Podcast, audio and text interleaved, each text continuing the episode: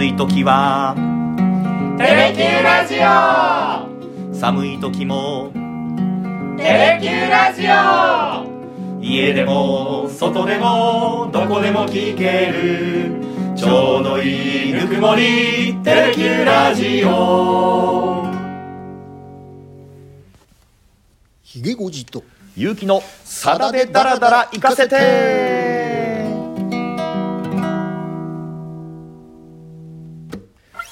58回目の放送になります。よろしくお願いします。よろしくお願いします。あの野球も無事キャンプインを迎えまして。キャンプインしました。ね、うんあの私ももうそろそろ行く気満々で今日ジャージで来てるんですけど。も、この収録終わりましたら宮崎に飛ぼうと思っております。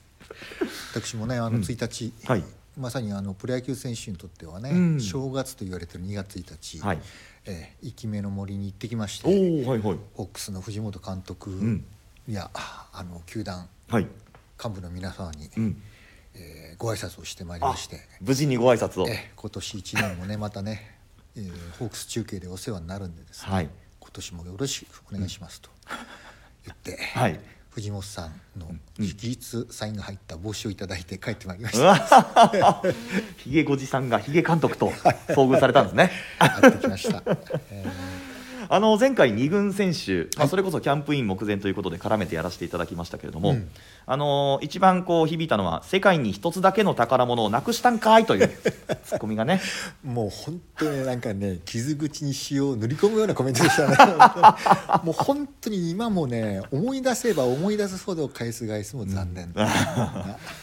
ね小林茂投手巨人時代のそうよ。と。さださんのサインが一つのボールにね。本当にねもう。情けない。ああもう聞いてて胸が痛い。それからこの方なんですけどもあの79年の時の、はい。えー年末のライブでさださんがこうおっしゃったんだと。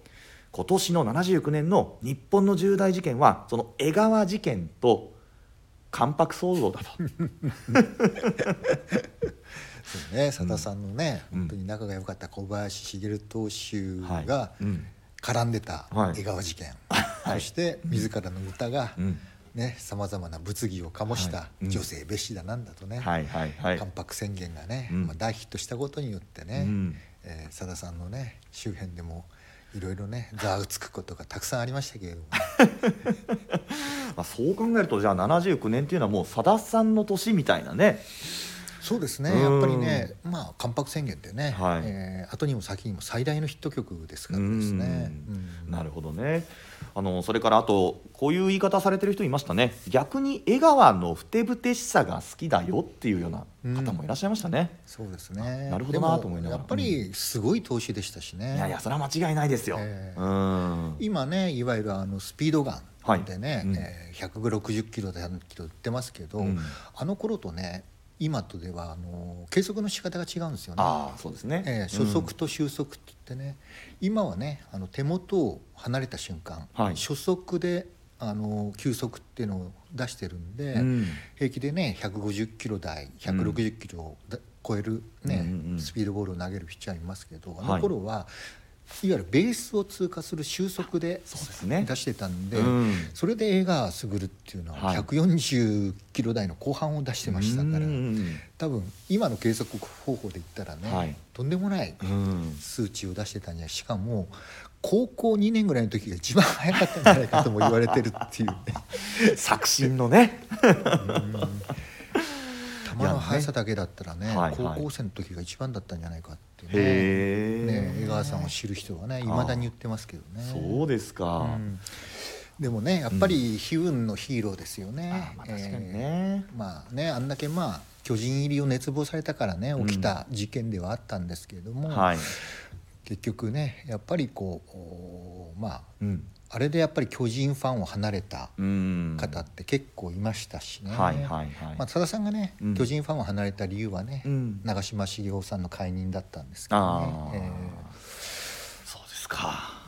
そしてねもう一つ私実は先週一つ出会いがありまして同業者の方なんですよ、はい、えーまあ、放送業界の。うん「さだだら聞いてます」と。はい、で、まあ、詳細は明かせないんですけども、うん。こう半年後ぐらいに何か一緒にやれたらいいですねっていうお声掛けをいただきまして。ほあこれいい出会いだなと思って、うん。でその時にそのメールのやり取りとかもしたんですけれども、まあ、せっかく聞いていただいてるんだったらコメント入れてくださいよってうん。言ったんですけど、うん。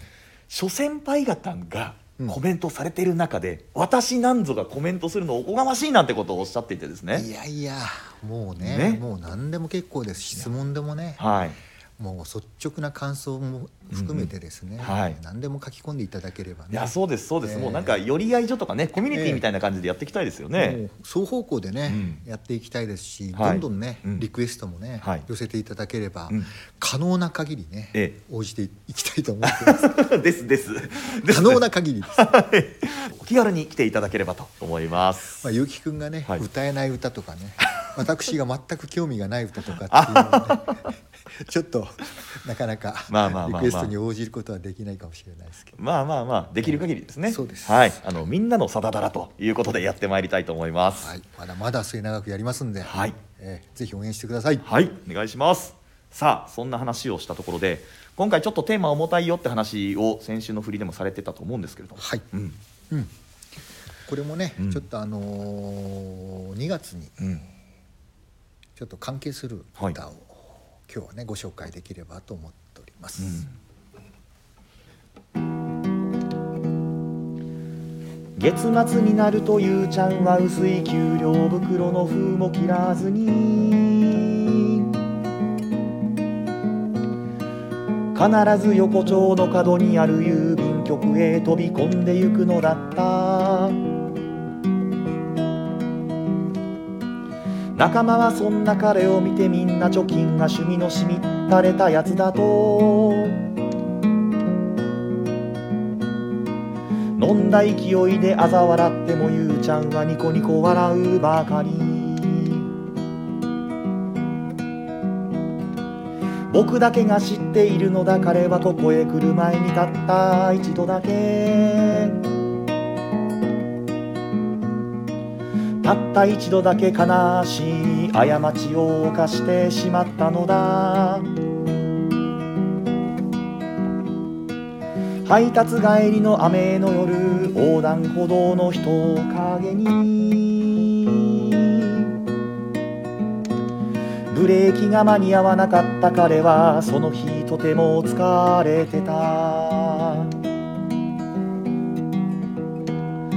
人殺しあんたを許さないと彼を罵った。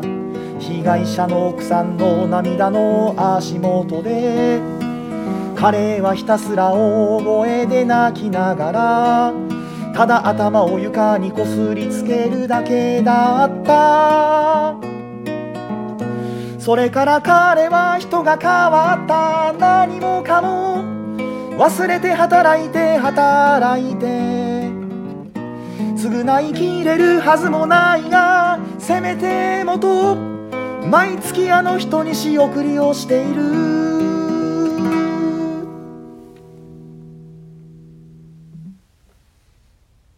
という今日は重たい歌を。重たい歌ですよこれはも ね今日はあの、はい。償いというね、ええ。歌をご紹介したいと思いますけれどうも、はい1982年にね、うん。えー12月ですけどさださんが出したあの、はい。アルバム「夢の輪立ちうん」の中に収録された一曲なんですけどもね。はい。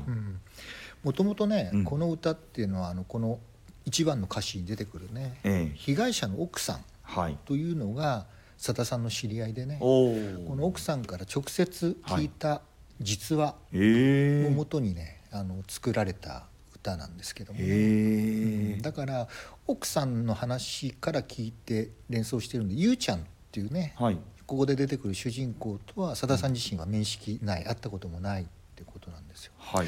それでね実はこれあのもともとね、うん。別の歌があったんですね。え？あそうなんですか、うん、さださんだからその奥さんの話をもとにはい。奥さん目線でまずこの歌作ったんですね。ほほほ奥さんから見たこの、ええいわゆる被害者遺族になったうん。心境を歌に綴ったらしいんですよ。で、まあ、出来上がって、はい。当時このアレンジャーだったなべちゃん、まあ、事実上の、まあ、プロデューサーですけどね、はい。に聞かせたら、うん。ちょっと救いようがないね。ああ、まあなるほどね。重いもこの この歌も重いんですけどもっと重かったらしいんですよね、重すぎて、そっか。被害者側からだから、だからちょっと救いようがないねって言って、うん。うん。って言ってダメ出しされたらしいんですよね。でさださんは180度ね発想を転換して、うん。いわゆる加害者側はいはい。の立場で、うん。もう一回作り直してこの歌が出来上がったらしいんですよね。へえ。だからもう原曲はもう完全にボツにして。あそれって世に出てるんですか？出てない出てない。あ出てない全く。へえ。だからどういう歌詞だったのかもさださんはね明らかにはされてないんですけどね、はいはい。で出来上がったのがこの加害者目線で見た、はい。いわゆるゆうちゃんの立場からん。死亡事故を起こしたうん加害者はいの事件っていうのがね、いやー歌詞になったわけですけどね。180度変わってもまだ救いようないですよこの一番は、で本当にねやっぱりこうずっとねはい。あのこの足元でね、うん。あの泣きながらねはい。頭をこすりつけたというのもねやっぱ事実らしいんですけど、へでやっぱり毎月毎月ね、えはい。えーまあ郵便化わせてね、うん。現金が送られてくる生活がうん。このゆうちゃんにとって始まった、はあ。まあそれをね被害者の奥さんの話で、まあ、書き上げたってことになるんですけど、へえ。でなんでねこれ2月っていうふうに申し上げたかって言ったら、はい。実はねこれ2002年の2月に、まさにこの歌が発表されてから、はい。20年後にね、うん。突然脚光を浴びることになったんですよね。それまではうん。20年間まさにねアルバムの中のうん。単なる一曲でしかなかったんででたまにさださんねあの全国ツアーでもええ。この曲歌ってらっしゃったんですけへど、え。さほどね注目されることなかったんですね。はい。ええ。で、まあ、なんでねうんうん。これがあの注目されるようになったかっていうのはちょっと全曲聞いた上で、はあはあはあは。あえーお話しした方が分かりやすいかなと思うんで、ちょっと早いですけど、はいラストまでちょっとわかりました。わかりました。珍しいパターンですね。今日ゆうちゃんが僕の部屋へ泣きながら走り込んできた。しゃくり上げながら彼は一通の手紙を抱きしめていたそれは事件から数えてようやく7年目に初めて。あの奥さんから初めて彼宛てに届いた便り。ありがとうあなたの優しい気持ちはとてもよくわかりました。だからどうぞ送金はやめてください。あなたの文字を見るたびに。主人を思い出して辛いのです。あなたの気持ちはわかるけど。それよりどうかもうあなたご自身の人生を元に戻してあげてほしい。手紙の中身はどうでもよかったそれよりも償いきれるはずもないあの人から返事が来たのがありがたくてありがたくてありがたくてありがたくてありがたくて。神様って思わず僕は叫んでいた。彼は許されたと思っていいのですか？来月も郵便局へ通うはずの優しい人を許してくれてありがとう。人間って悲しいね。だってみんな優しい。それが傷つけ合ってかばい合って。なんだかもらい泣きの涙が止まらなくて止まらなくて止まらなくて止まらなくて。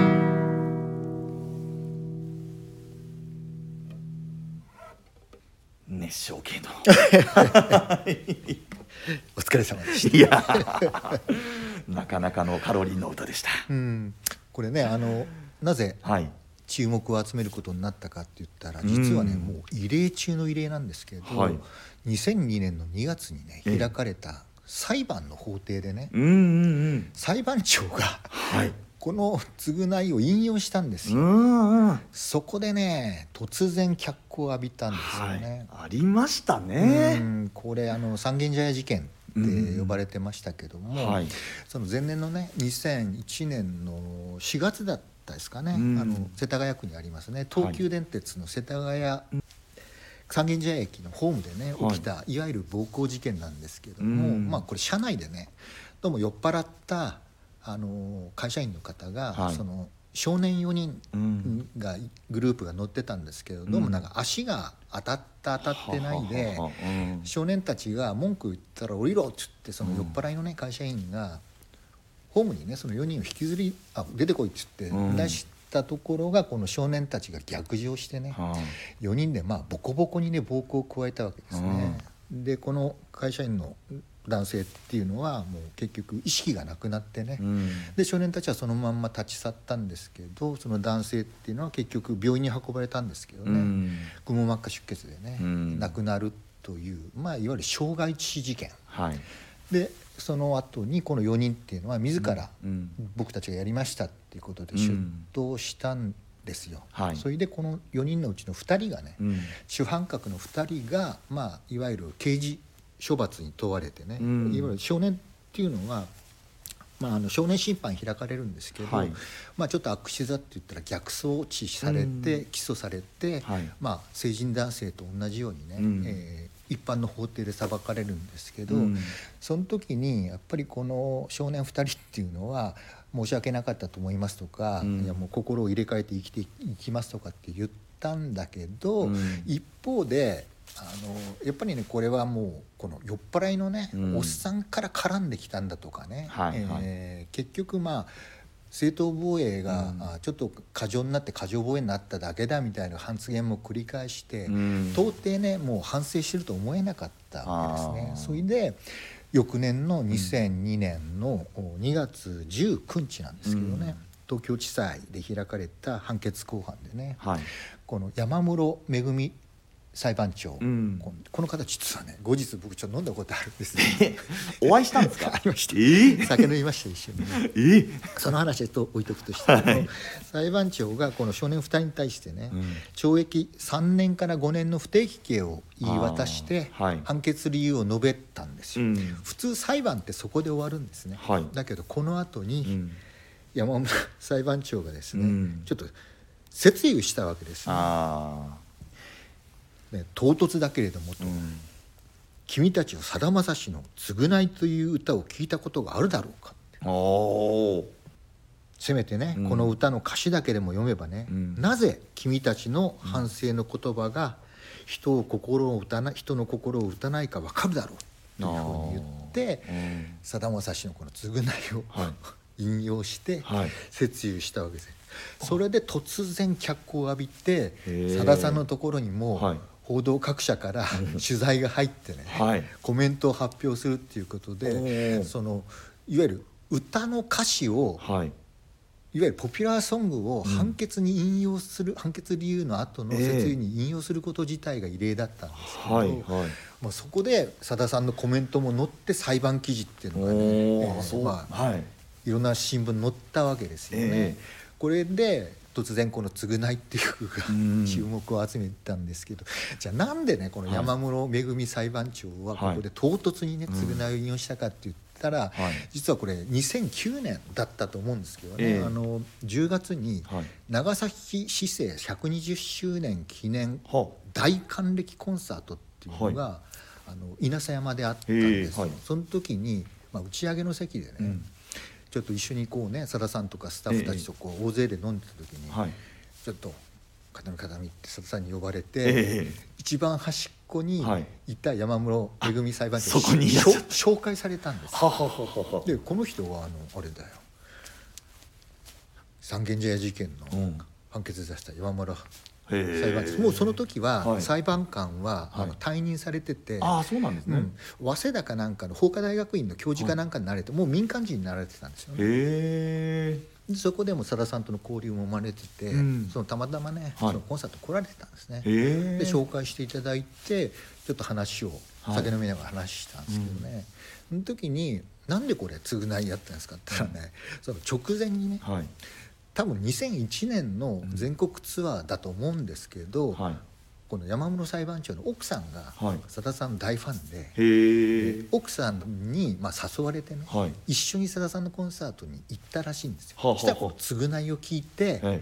感動して、えものすごく頭の中に残ってて、この裁判の時に引用したっていうことをおっしゃって。へえ。うん。あじゃあその裁判長ご自身がもともとさださん大好きでとかいうことではなく。じゃなかったみたいですへね。え。なんかそういうもう奥さんに連れられて行ったみたいなことをおっしゃってましたあけどね。そうなんですか。うん。あじゃあ筋金入りのっていうわけじゃなかったんだ。でもそこからね、ええ。やっぱさださんからどうもお声がけして、はい。えーなんかぜひお会いしたいっていうことで、はい。会ってからこう、うん。交流が始まったみたいですけどね。へえ。いや確かに覚えてますよ。なんかワイドショーとかもみんな取り上げてうん。歌詞がバーンと全部出てそうなんですよ。みたいなね、うん。ありましたよねそんなありました。報道がね。うん。これもともと出た時は、はい。この歌はないですよね。シングルカットもしてないし、うん。この「夢の輪立ち」のね、はい。本当に10曲のうちの1曲でしかなかったんですけどうん。ねでやっぱねテーマが重たいじゃないですか。確かに、うん。うん、で僕はあの実はあの某ね N 新聞社の またはい。犯罪被害者の人権をねどうやったらもっと擁護できるのかっていう、まあ、キャンペーンをやってたもんですがそれがねうん。ちょうど98年から99年頃にやってたんで、はいはい。ちょうどこの歌が注目されたね2002年の頃にはい。改めてまたさださんと話してね「うん。いやー償いがね、うんうんうん。脚光浴びましたね」って言ったよね、はい。で僕はあの犯罪被害者の事件を考えるっていうのが本になってたんでさださんにお渡ししたはい。記憶があるんですよ、へー。で実はね僕はあまりねその普段の仕事の話自分のことしないから 実はこういうことやってたんですよってうん。言ったら「おお」っつってね。へえ。償いと重なるなみたいなあ話になった記憶があへえるんですすごい。これ歌詞を読み解くと特に2番ですけれどもこう1番はもう「人殺しあんたは許さない」って奥さんがこう罵ったみたいなところから入って7年目にこうそれよりどうかもうあなたご自身の人生を元に戻してあげてほしいってこれ、うん。実話からっていうのおっしゃいましたけど、はい。よくでもそういうこ心持ちになれたというかうん。こう言えたんだなみたいなことを思いますけどね。そうですね。うん。やっぱね。だからこの歌も出来上がったんでしょうけどね。うん。ここに救いがあるわけですよね。ああうん。確かにね。うん。加害者被害者目線の歌だとなかなかこれは書けないですよね。だからうん。当然ねこのゆうちゃんっていうのははい。許されるとは思ってないわけですよ。うん。一生償っていこうと思ってるだけど、はい。自分のできる誠意って何よって言ったらやっぱりね、給料の中からはい。少しずつあの仕送りをすることによって、うん。その自分が犯してしまった罪を忘れない。はい。被害者のことを忘れないっていうね、うんうん。やっぱ自分に課していく。だからこの手紙が来た後もね、うん。やっぱり仕送りを続けるって、はい。自分はやっぱり一生この事件をうん。思い出しながら、うん。償っていくんだと、うん。で一生かけてやっぱり自分としては償っていくっていうね、そういう思い。はい。まあそれをまあ被害者の奥さんがうん。きちんと受け止めてくれたってはい。いうことですよね、うん。だからやっぱりうん。誠実にはい。人は対処していけば、うん。やっぱりもしかしたら一部許される部分があるのかもしれないっていうね、うん。だからこの少年2人はね、はい。全くそのその言葉思いが裁判長に伝わらなかった。うん。だからそこの違いをうん。この歌ではい。分かってほしいっていうふうにね山室裁判長もねおっしゃったんだと思うんですけどね。はいはいはい、うん。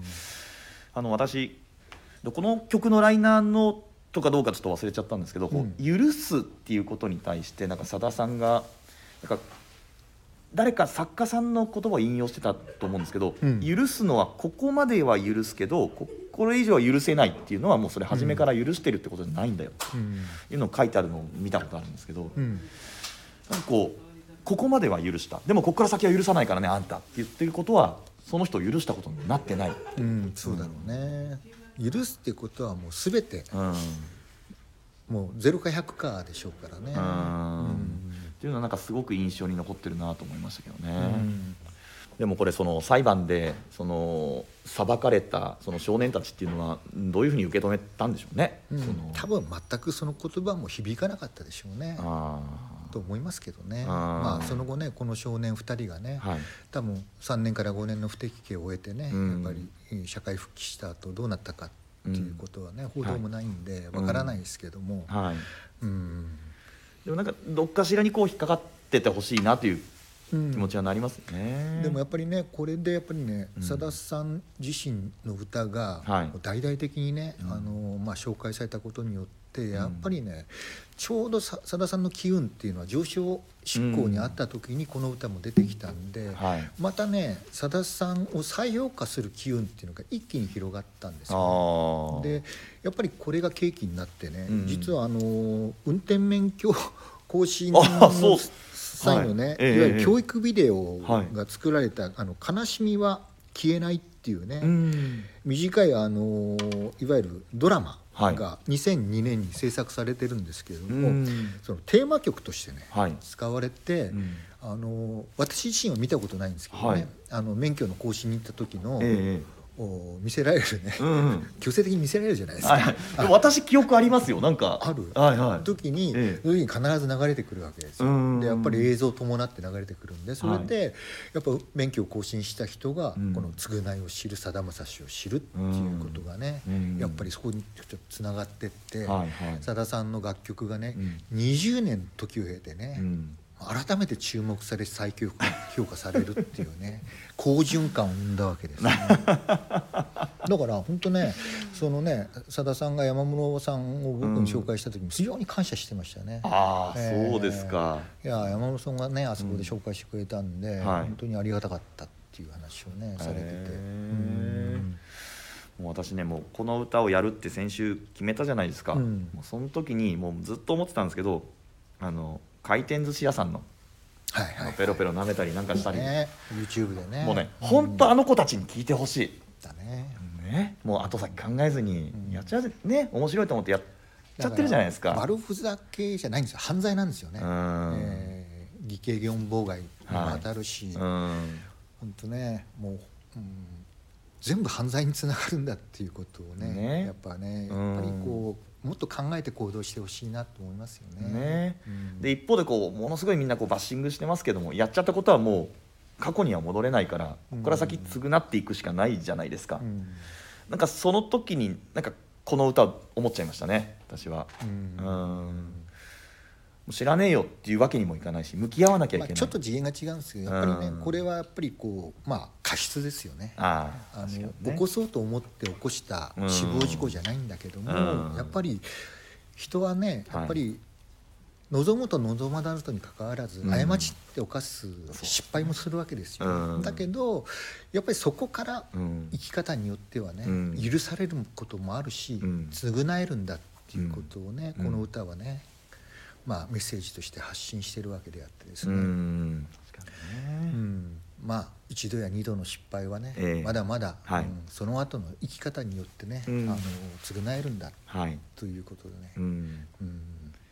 まあちょっとね交通事故とはいえね、うん。人を死なせるっていうことはね、はい。やっぱりその被害者にとっては事故であろうと何であろうと、うん。まあ、殺されたわけですよね,、まあそうですね。いわばね、うん。それはね一緒なんですよ。はい。で僕はその犯罪被害者をずっと全国追いかけて、いろんなね被害者本人とかうん。被害者遺族の取材してたんですけど、交通事故のにでもあったと思えば諦めつくじゃんとかってね、うん。慰め方をされるって言うんですよね、交通事故被害者遺族の方はね、だけどそれは被害者にとっては同じなんだと、うん。殺人で殺されようと、はい。交通事故で殺されようと、うん。被害者にとっては全く一緒なんですよっていうことそねのことを分かってくださいってね、うん。やっぱりね取材でねはい。